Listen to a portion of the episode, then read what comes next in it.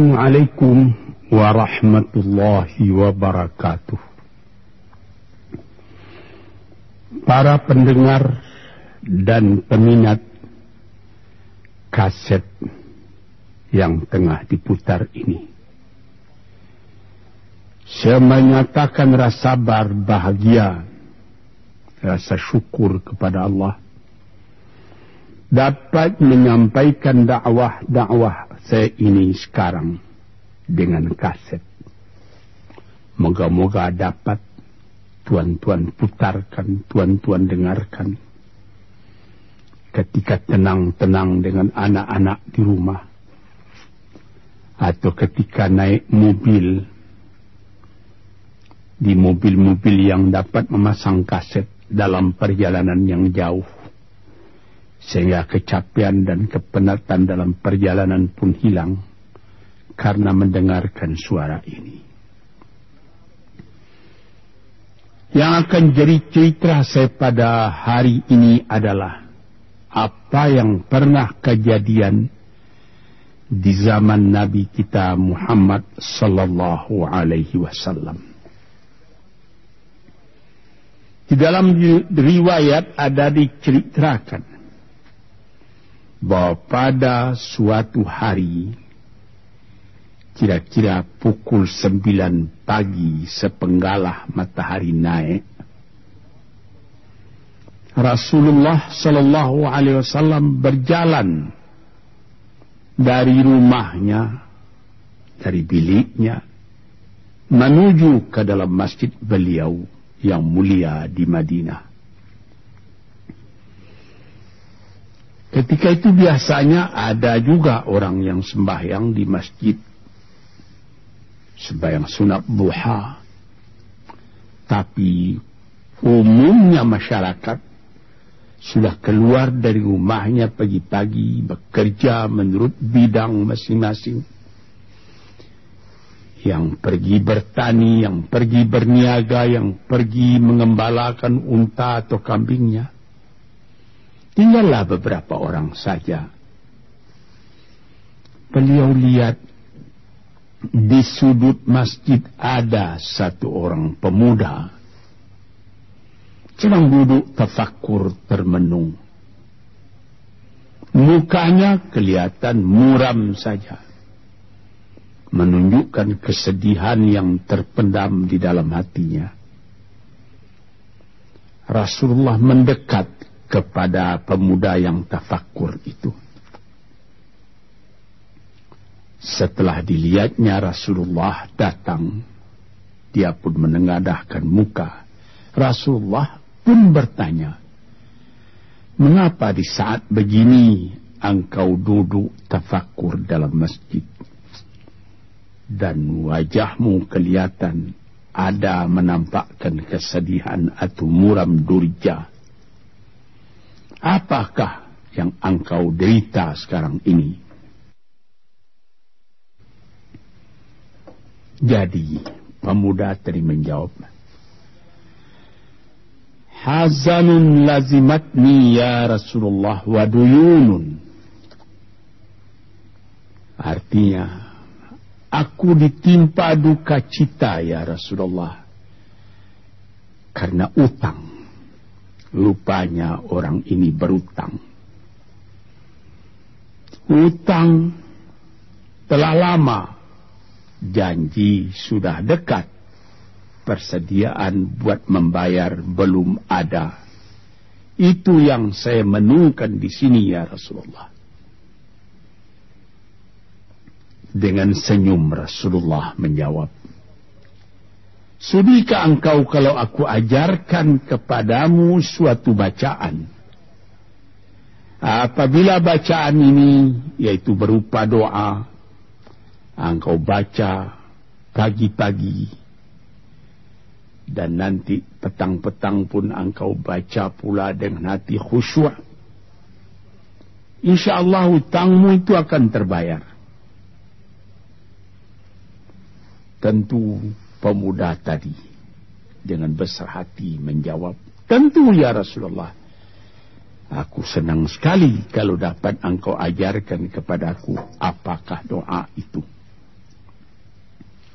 Lalu Rasulullah membacakan, mengajarkan kepada pemuda itu doa ini. Inilah yang akan saya bacakan pula mudah-mudahan kita semuanya dapat pula mengambil bacaan ini menjadi bacaan kita.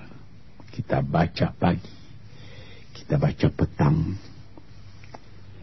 Apa bunyinya?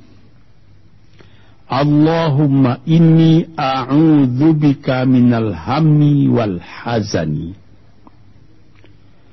wa a'udzu bika minal ajzi wal kasli wa a'udzu bika minal bukhli wal jubni wa a'udzu bika min ghalabati daini wa qahrir rijal Sebelum kita uraikan atau kita tafsirkan artinya satu demi satu, baik kita artikan secara keseluruhan lebih dulu. Artinya ialah, Ya Tuhanku, aku berlindung kepada Engkau daripada ini. Lalu disebut delapan banyaknya. Yang pertama aku berlindung kepada engkau daripada duka cita, daripada kesusahan dan duka cita. Susah dan duka cita sudah dua. Dan aku berlindung kepada engkau daripada malas, daripada lemah dan malas. Jadi empat. Dan aku berlindung kepada engkau daripada bakhil. Berat mengeluarkan wang. Dan daripada pengecut atau penakut. Sudah enam dan aku berlindung kepada engkau daripada pengaruh berutang dan daripada kekuasaan orang lain atas diri kita sehingga kita tidak mempunyai kemerdekaan pribadi lagi. Inilah delapan yang diminta kepada Tuhan. Moga-moga kita jangan diserang oleh penyakit ini. Karena kalau ada ini penyakit yang delapan perkara, itu kita menjadi mempunyai pribadi yang lemah. Tidak mempunyai lagi personality yang dapat tegak. Padahal dalam didikan agama kita, tempat kita takut cuma satu, yaitu Allah. Yang lain tidak ada. Yang pertama, susah Apabila orang telah susah, pikirannya pun sudah tertumbuk. Jalan untuk maju tidak ada lagi. Padahal dalam kehidupan itu, manusia tidak akan berjalan di atas jalan yang datar saja, yang bertaburkan kembang. Kehidupan itu mendaki menurun, melereng, berenang,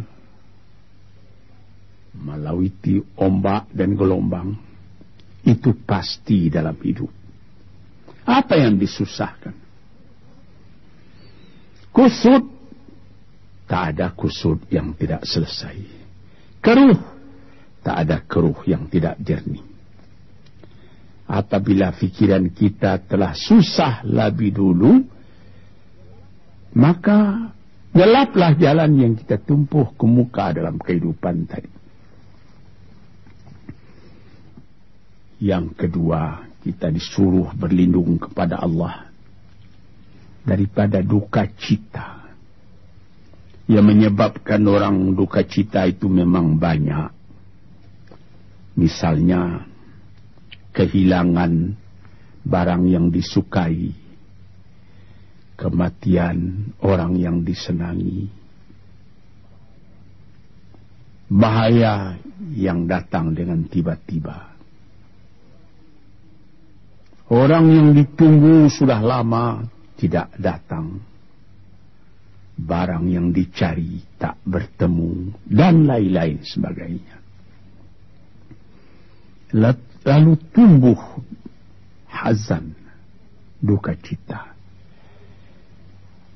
Kalau kesusahan menjadikan soal yang kita hadapi jadi kusut, kedukaan menyebabkan jalan yang kita tempuh jadi gelap. Nah, ini dua dua hal yang bisa menghambat menjadi rintangan bagi manusia di dalam kehidupannya. Lalu yang ketiga, aku berlindung kepada engkau ya Allah minal ajaz lemah. Lemah apa? Lemah fikiran. Tidak ada energi lagi. Tidak ada inisiatif lagi.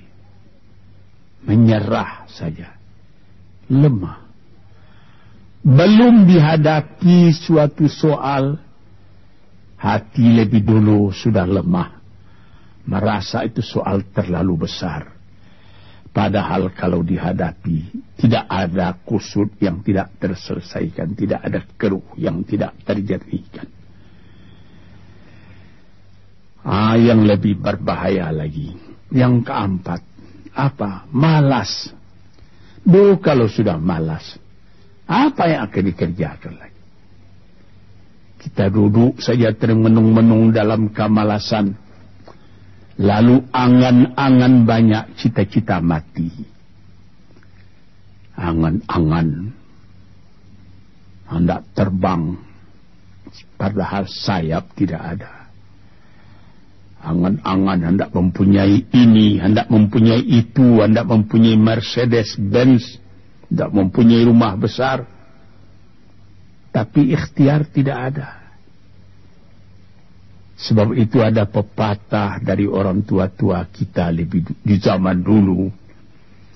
Dikatakannya mati ini di zaman penjajahan dulu ini.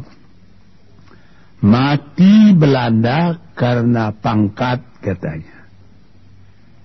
Mati Cina karena kaya katanya.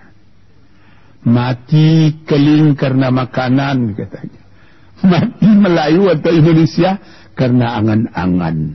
Ha, ini dia. Angan-angan karena malas saja berangan-angan, berangan-angan. Tapi malas. Jadi tidak jadi. Dan itu membentuk juga kepada diri kita. Orang pemalas itu jalannya lunglai saja. Matanya muram saja. Tak jauh dia memandang. Nah, ini penyakit. Itu empat penyakit. Lantas dikatakannya lagi yang nomor lima dan nomor enam. Wa minal bukhli wal jubni. Dan aku berlindung kepada engkau daripada bakhil dan pengecut. Ini lebih berbahaya lagi dikumpul-kumpulnya harta banyak-banyak. Maksudnya tadi hendak menguasai harta itu.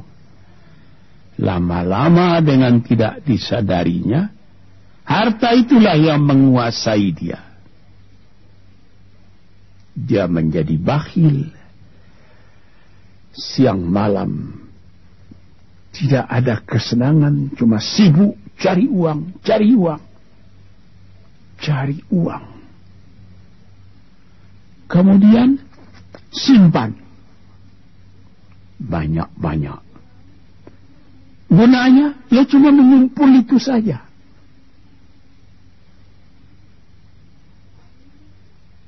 Akhirnya berapa banyaknya orang yang mengumpul harta banyak-banyak faidahnya tidak didapatnya.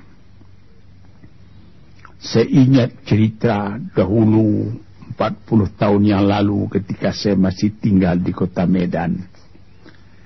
Ada satu orang kaya. mengumpul harta. Terkenal dia kaya di Medan, beberapa buah rumah, puluhan rumah yang dipersewakannya. Dan ada lagi harta-harta yang lain. Dia berjalan di jalan raya kota Medan itu dengan jalan kaki pakai payung satu. Padahal orang sudah mulai membeli mobil. Entah Cadillac lah, entah Chevrolet lah, model-model yang terkenal sebelum perang. Anaknya mengambil faidah dari kekayaan ayahnya. Dia beli mobil dengan uang ayahnya. Lalu orang bertanya, Tuan, anak Tuan sudah naik mobil, Tuan masih jalan kaki. Apa jawab si bakhil tadi? Saya anak orang miskin, anak saya anak orang kaya, katanya. Nah, inilah orang yang bukan lagi mencari harta buat menguasai harta itu, tetapi dia mencari harta buat dikuasai oleh harta itu. Ah, yang nomor enam lebih jahat lagi apa? Jubun, pengecut. Pengecut ini menjadikan separuh dari kehidupan manusia menjadi gagal. Ada pepatah orang. Kalau engkau berniaga atau berusaha, meskipun modalmu tadinya tidak ada, asal engkau berani, itulah modal utama dalam hidup. Sesuai dengan pepatah Melayu atau pepatah Indonesia lama dia katakan robeklah tali robeklah. Eh, putuslah tali layang-layang. Robek kertas tentang bingkai. Hidup jangan mengepalang. Tidak kaya berani pakai. Hidup jangan mengepalang. Tanggung-tanggung jangan. Tidak kaya berani pakai. Keberanian itu adalah modal. Sebab itu kalau orang rugi berniaga, itu belum rugi. Yang penting berani. Karena adat perniagaan itu tidak saja beruntung, rugi juga kadang-kadang. Tapi, kalau keberanian yang hilang, separuh daripada kekayaan tadi sudah habis. Walaupun masih banyak ada, tapi keberanian tidak ada, separuh sudah habis. Akhirnya, walaupun kekayaan besar, tapi kepercayaan hilang, itu namanya habis, tidak ada lagi. Walaupun berjuta yang tinggal dalam tangan, tapi orang tidak percaya. Apa lagi artinya? Sebab itu yang pertama sekali modal itu keberanian menghadapi hidup. Ini enam. Yang ketujuh dan delapan wa a'udzu bika min ghalabati daini wa qahri rijal. Dan aku berlindung kepada engkau ya ilahi daripada pengaruh utang. Hutang itu nah itulah anak muda yang duduk di duduk di di, di sudut masjid tadi. Dipengaruhi oleh utang sampai Rasulullah sendiri pun mengatakan iyyakum wadaina jagalah supaya kalau sedapat-dapatnya jangan sampai berutang tapi ini bisa bisa juga berutang kalau keberanian tidak ada dan berani itu membuka jalan buat mencari bayarnya. Tetapi kalau pengecut berutang lagi itu payah buat membayar. Sebab itu Nabi mengatakan iyakum wadaina saya akan saya dapat dapatnya elakkanlah supaya jangan berutang fa'innahu hamun bilaili wa mazallatun finnahari. Hutang itu susah pada malam hari, mata tidak mau tidur. Dengan apa imbangan hutang tadi, berapa hutang, berapa yang akan diterima, sehingga mata tidak mau tidur? Malam itu memikirkan hutang. Akhirnya mazallatun fin nahari, kalau siang hari badan berasa hina, tak berani keluar dari rumah. Kota Jakarta yang begitu besar bersilang siur jalan-jalan raya, jalan Tamrin, Diponegoro, Imam Bonjol, Cut Mutia, dan lain-lain nama jalan. Ada orang yang jalan itu bertambah lama, bertambah kecil jumlahnya. Kalau orang lain mempunyai seratus macam jalan, dia paling tinggi cuma dua saja jalan yang dapat jalani. Jalan dari rumahnya ke tempat yang tertentu. Ke lain dia tidak tidak berani. Kenapa? Karena ada tempat dia berutang. Jadi dikatakan dalam hadis itu, orang berutang malam tak mau tidur, siang malu sama orang. Takut akan ditanyai, takut akan dicari ataupun dia berbenam di, di rumah, datang orang menunggu piutang. Dia bilangkan kepada pembantunya atau kepada anaknya, katakan bapak tidak di rumah. Anak yang tolol atau pembantu yang tolol menjawab, mana bapak? Dia bilang, dia suruh bilangkan bahwa bapak tidak ada di rumah. Kata anak tadi, bertambah susah. Lantas yang nomor delapan, wa qahrir rijal. Kita tidak mempunyai lagi kemerdekaan diri buat menyatakan perasaan kita karena kita segan kepada orang. Kita terlalu banyak berutang budi kepadanya. Kita terlalu banyak banyak mendapat hadiah daripadanya. Kita terlalu banyak dan lain-lain. Sehingga mulut kita jadi tertutup, tak dapat bercakap lagi ditekan oleh hutang budi kepada orang tadi. Kemerdekaan diri tidak ada lagi. Inilah delapan perkara yang ditunjukkan oleh Nabi Sallallahu Alaihi Wasallam kepada pemuda yang duduk tadi.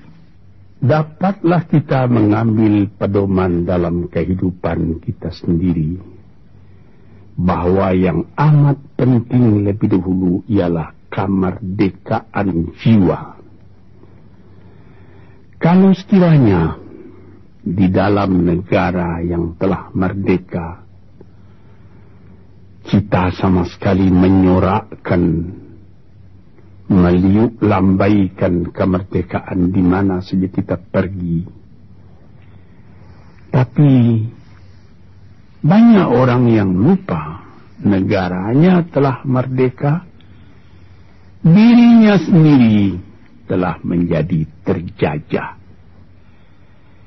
Bukan Belanda, karena Belanda sudah lebih 30 tahun pergi meninggalkan negeri ini. Dan bukan bangsa yang lain, tapi penjajahan yang datang daripada sifat-sifat yang lemah yang kita katakan tadi. Kesusahan. Kalau kesusahan kita perturutkan, jalan yang kita tempuh menjadi buntu. Kita tak tahu lagi ke mana akan pergi. Susah. Susah. Pagi susah, malam susah sehingga kusut benang itu tak tahu lagi jalan keluar. Padahal pangkal dari kesusahan itu bukan dari luar, tapi dalam jiwa kita sendiri, dalam dada kita sendiri. Yang kedua, dikatakan duka cita saya teringat kepada satu pantun Melayu atau pantun Indonesia. Dikatakannya, kalau berpiduk jangan bermenung. Kalau bermenung riak pun tiba. Kalau duduk jangan termenung. Kalau termenung hati pun iba. Kalau hati sudah iba, jalan tertumbuk. Sampai ada juga pepatah nenek moyang kita. Hati yang marah mendorongkan. Hati yang hiba menjauhkan. Sebab itu haruslah kita bersedia membesarkan jiwa kita sendiri. Marfu'ar ras, maufurul kiramah. Kepala terangkat, harga diri dijaga. Itu kemudian dikatakan di yang kedua, al-ajaz, lemah, al-kasal, malas. Kelemahan juga ada yang karena penyakit. Kenapa lemah saja? Kenapa tiap-tiap pekerjaan yang dihadapi pesimis yang timbul sehingga timbul malas? Kalau perlu, kita pergi kepada dokter, terutama psikiater, psikiater. Kita tanyai di mana segi kelemahan ini. Karena kelemahan jiwa, kemalasan, malas dan lemah itu dari jiwa pangkalnya ahli-ahli ilmu kesehatan yang telah mendalam mengetahui hubungan antara rohani dengan jasmani kita. Sehingga timbul ilmu yang dinamai psikosomatik atau psikoterapi menganalisa jiwa dari mana seginya maka timbul lemah maka timbul malas. Di sini kita memerlukan kuatnya energi. Sebab Apabila manusia mempunyai jiwa yang besar, pekerjaan yang besar pun dipandangnya kecil. Tetapi apabila manusia mempunyai jiwa yang kecil, pekerjaan yang kecil pun dipandangnya besar. Kita misalkan saja kedua orang pemimpin yang kita cintai dan kita hormati proklamator kita Bung Karno dan Bung Hatta. Mereka mempunyai jiwa-jiwa yang besar. Sebab itu mereka memproklamirkan kemerdekaan Indonesia. Indonesia yang besar yang terjadi daripada puluhan ribu pulau. Dengan empat lima kata perkataan. Empat lima patah perkataan dengan ini kami menyatakan kemerdekaan Indonesia. Tapi kalau beliau misalnya orang yang berjiwa kecil, dia akan bertanya, bagaimana bisa Indonesia merdeka?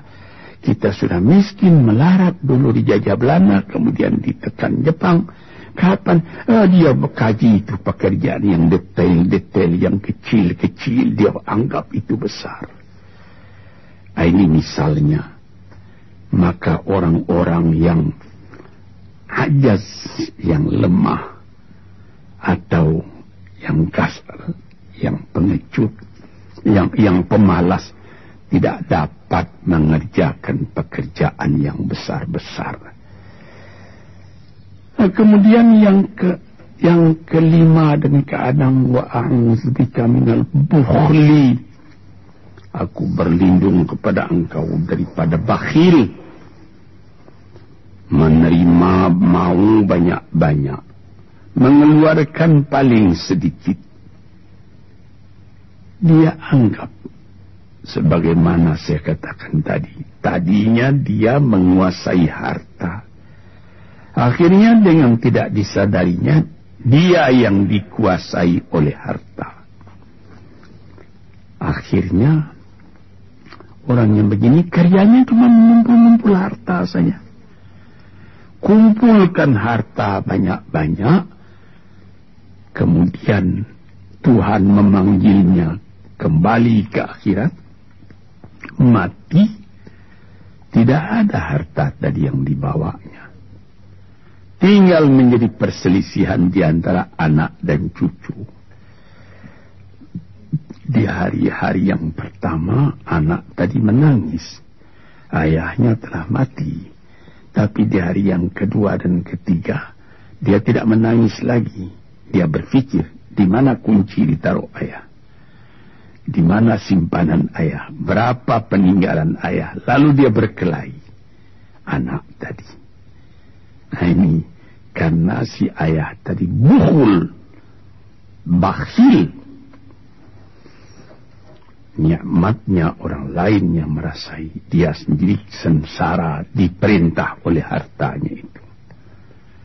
Apatah lagi yang keenam. Jubun pengecut dia berjalan siang, dia berjalan malam hari. Kelihatannya olehnya pohon kayu bergerak-gerak. Disangkanya itu hantu. Dia lari, lari terus, bertambah lari, bertambah takut. Akhirnya dia pingsan karena sudah lari. Dilihat tidak ada apa-apa oleh orang yang berani. Ini orang yang gagal di dalam perjalanan hidupnya. Karena penakutnya, karena pengecutnya itu.